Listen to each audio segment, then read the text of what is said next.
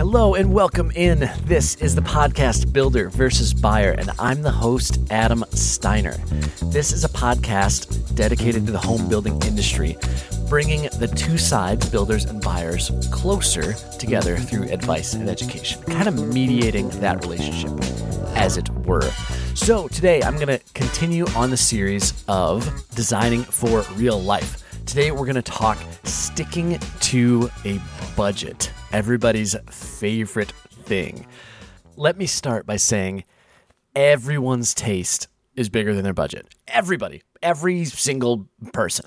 So even the people that make the joke like, "Oh yeah, we got champagne t- taste on a beer budget," even though they acknowledge it, they still are a little askew in what their budget is actually going to get them. And then, especially on a market that's drastically affected by a global pandemic with things like lumber pricing and appliances, like the the landscape is constantly changing. So it's it's really hard, even if you do have good expectations set, to know what it's actually going to cost you to build that thing. Here's a couple of things I would say for starters. I know if you're a longtime listener of this podcast, you've heard me say this before, but I love getting a builder involved early. Um, I, there's some architects out there that believe that a, a, good architect can really direct you on a budget, and I, I think I don't want to minimize that. There are some that are doing a good job at it, but the point remains: nobody is going to know numbers better than a, the person actually building the house and charging you money for it. So get them involved early what I would do is have an initial conversation. Say, hey, there, here's a couple floor plans we like. We like this style. Just, I don't need an exact number now. What's rough price per square foot? Builders hate that question, but you'll probably get an answer, and it's probably going to be a pretty big range. I would, in your planning, stick to the higher end of that range and just assume you're gonna you're gonna end up at that higher end, um, and then and then do the calculation backward from there. And then I would also go out and look at spec homes that are being newly built in your market and what those are priced at. So if they're in your square footage and in your budget, it stands to reason that you should be expecting that level of feature and finish in your home as you build it. I, I think there's some disconnect that if you want drastically better features than the spec homes that are popping up in your market, your home better be drastically smaller. Or vice versa. If you want drastically bigger than, than the spec homes in your market, you better have drastically worse features. Pricing a home is a it's a complicated equation, but it pretty simply boils down to quantity and quality.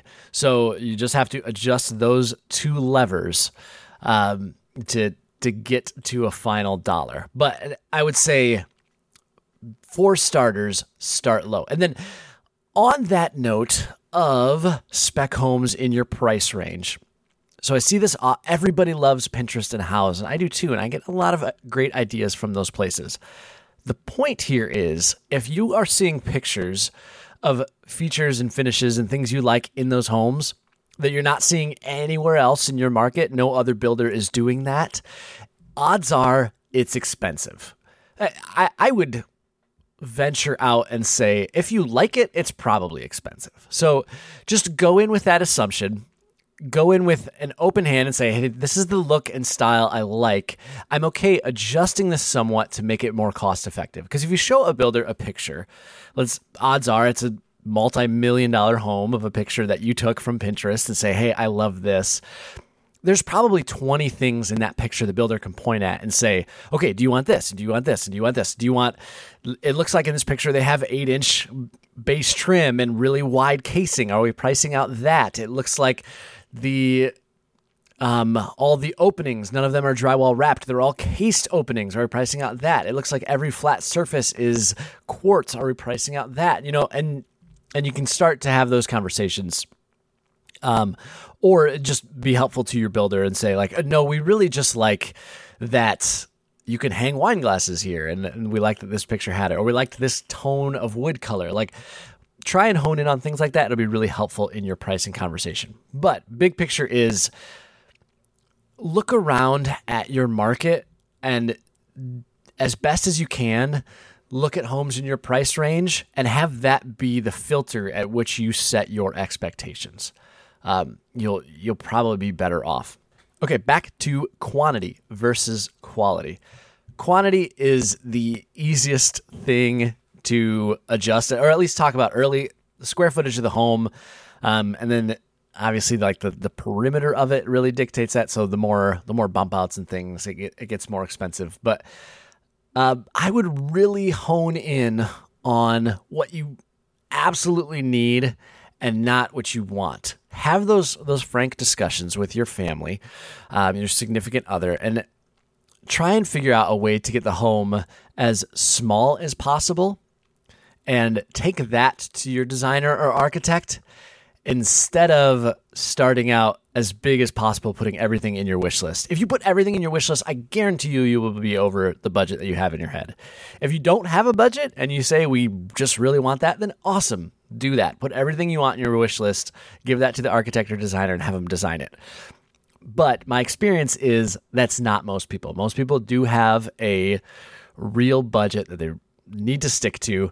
So try and even before your talks to builders and designers and architects, try and pull out as much stuff as you can. So really focus in on okay, how many bedrooms do we need? Do we need an office? Can we build an office later in the basement? Like have all those conversations. Get it as concise as possible. And I'll say as a designer from from my perspective, if it comes in under budget and you need to expand, that's always easier than making the home smaller. So it's almost always easier to make a footprint bigger, stretch things one way or another than it is to make things smaller because you you really get into problems with places like bathrooms and hallways that just there's minimums you don't want to go below and and it's hard to chop square footage out that's been designed in already. So that's my two cents on floor plans. Okay, and then once your your floor plan is dialed in and you're ready to get this bid with a builder, I would through the concept phase of building be sending those versions to your builder. Say, "Hey, our budget is 500,000. This is the first draft our architect came up with. Are we on track for that? Yes or no, why or why not?" Um, good conversations to have. I would I would continually send them them that through the process to just make sure you're you're hitting those numbers. Um, and then as you're getting close, you're you're finalizing those concept drawings. You're ready to get a bid set to a builder. You know, develop construction documents, what have you. Um, have things in the floor plan that you're ready to take out if if you need to be flexible with that number. So here's a few things that are easy to take out from a builder's perspective. Finished basement. Um, often it's it's easy to price that, like give a unit pricing to it, or it's easy to, add or remove the um, features and finishes down there. You've already got the structure, so that's an easy one to pull out later if you are over budget. An exterior finish like a patio or a deck, those are easy to pull off or resize.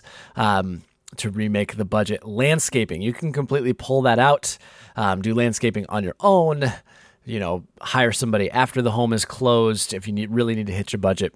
And then the trim features in the home, if you want a lot of built-ins, benches, lockers, hooks, um, wall details, wainscoting, all that, all that. Um, that stuff is easy to pull off as well because you're not you're not affecting the structure that's really just changing the work order that the builder set to um, the trim contractor and then cabinets and flooring i think are easy to adjust as well you can you can scale back the level of quality you want in those pretty easily. You know, adjust adjust allowances, and those usually end up being, and let me say countertops too. Um, those usually end up being bigger ticket items as far as your selections go and your selection allowances. So it's easy to scale those back. Just if you do scale that back, know what that gets you, where where you're scaling it to. If you go from a 50 grand cabinet budget to a 30 grand cabinet budget, have a have those conversations with your builder. Okay, what is what does this mean we're selecting from now? Um, versus what we were what you originally had in the budget you know what how does that change so those are some things that are on the easy side to take out Here, let me speak for builders for a sec. There's some stuff your builder doesn't want you to take out or doesn't want to to bid without. It's just just really hard to do practically. I get this question a lot is people will like, "Okay, can we can we finish this room except except just give us a credit. We don't need we don't need you to carpet it. We don't need you to drywall it. We don't need you to paint it." the builder is on the inside rolling their eyes at that because you just picked by far the cheapest of of all the, the, the things to to finish that room. Um, and, and so the, the credit is very minimal there. So they they know they're going to have a hard conversation with you of like oh if i credit that back they're going to be upset with that number even though that is actually what we pay for those things. Um, you know and like the painter doesn't just come through the house once. They're in, I think it's like, yeah, there's a, a bunch of trips a painter makes to a home um, before final paint. So like to just like pull out one room, it, it's you're making the builder make a custom order with their painter, and it's almost more work for them than it would be the savings for that 150 square feet that you pulled out of the plan by not finishing that room. So builders really don't like that question um, because it, it's honestly not going to save you much. And here's another thing: sometimes depends on the inspector and how they rule this, but um, it's hard to get a room finished and, and lumber framed and access to the house without drywall in it because there's fire code issues. Um, so that's that's a tough one to pull out as well. And then another one is uh, this may be obvious, but it's it's just really hard to do is pull out a area from the floor plan late. As I discussed earlier, like it's practically hard to do just from a geometric perspective. You're affecting a lot of things when you're pulling out rooms of the house. And then, especially after they have bid it, they basically need to do a whole rebid. Like they're not going to send it to the lumber company and say like, okay, we need 200 less studs and 20 less floor joists and like can you just take those off the bid? Like the lumber company is going to want to rebid that and everything. So that is is hard to do. Um and it, usually a builder doesn't have the unit pricing like ready to just pull out 50 square feet from the plan and say oh that's x dollars per square foot after it's bid because every a lot of things are just locked in. Lastly, I would say clients ask to play with like look out and walk out. Usually this is a conversation earlier in the process. Like usually it's figured out, but look out and walk out on your home site usually end up making the home more expensive. You have more exterior wall, you have more siding. Um, your the excavation is different, the foundation is dropping and different, and so those usually tend to add cost to the build. Um, and it's really hard to pull out because it's dictated by your site. So if you picked a home site that's sloping and it lends itself to be a walkout lot, it's really hard to go back, especially after the bid, and say, hey, can we make this a flat lot? Can we take out that walkout charge? Your builder's probably going to shrug his shoulders and say, you know, sorry, like that it just doesn't work like that. So that's what I've learned over the years. Some quick tips in working toward a budget. But to sum up, start small, ask questions early and often, and, and be ready. Be ready to take things out or adjust as you're going. All right, that's it. If you have any questions or love to contact the show, I would love to hear from you. Um, I'm on Instagram, builder at builder vs buyer. Also on TikTok, Facebook, LinkedIn. Uh, my design firm is at Birnam Design Co. That's B I R N A M Design Co. Um, yeah, reach out. Let me know what you think of the podcast. If you have any other notes, comments, or questions. Last but not least, thanks to Andrew Michael Better for the music.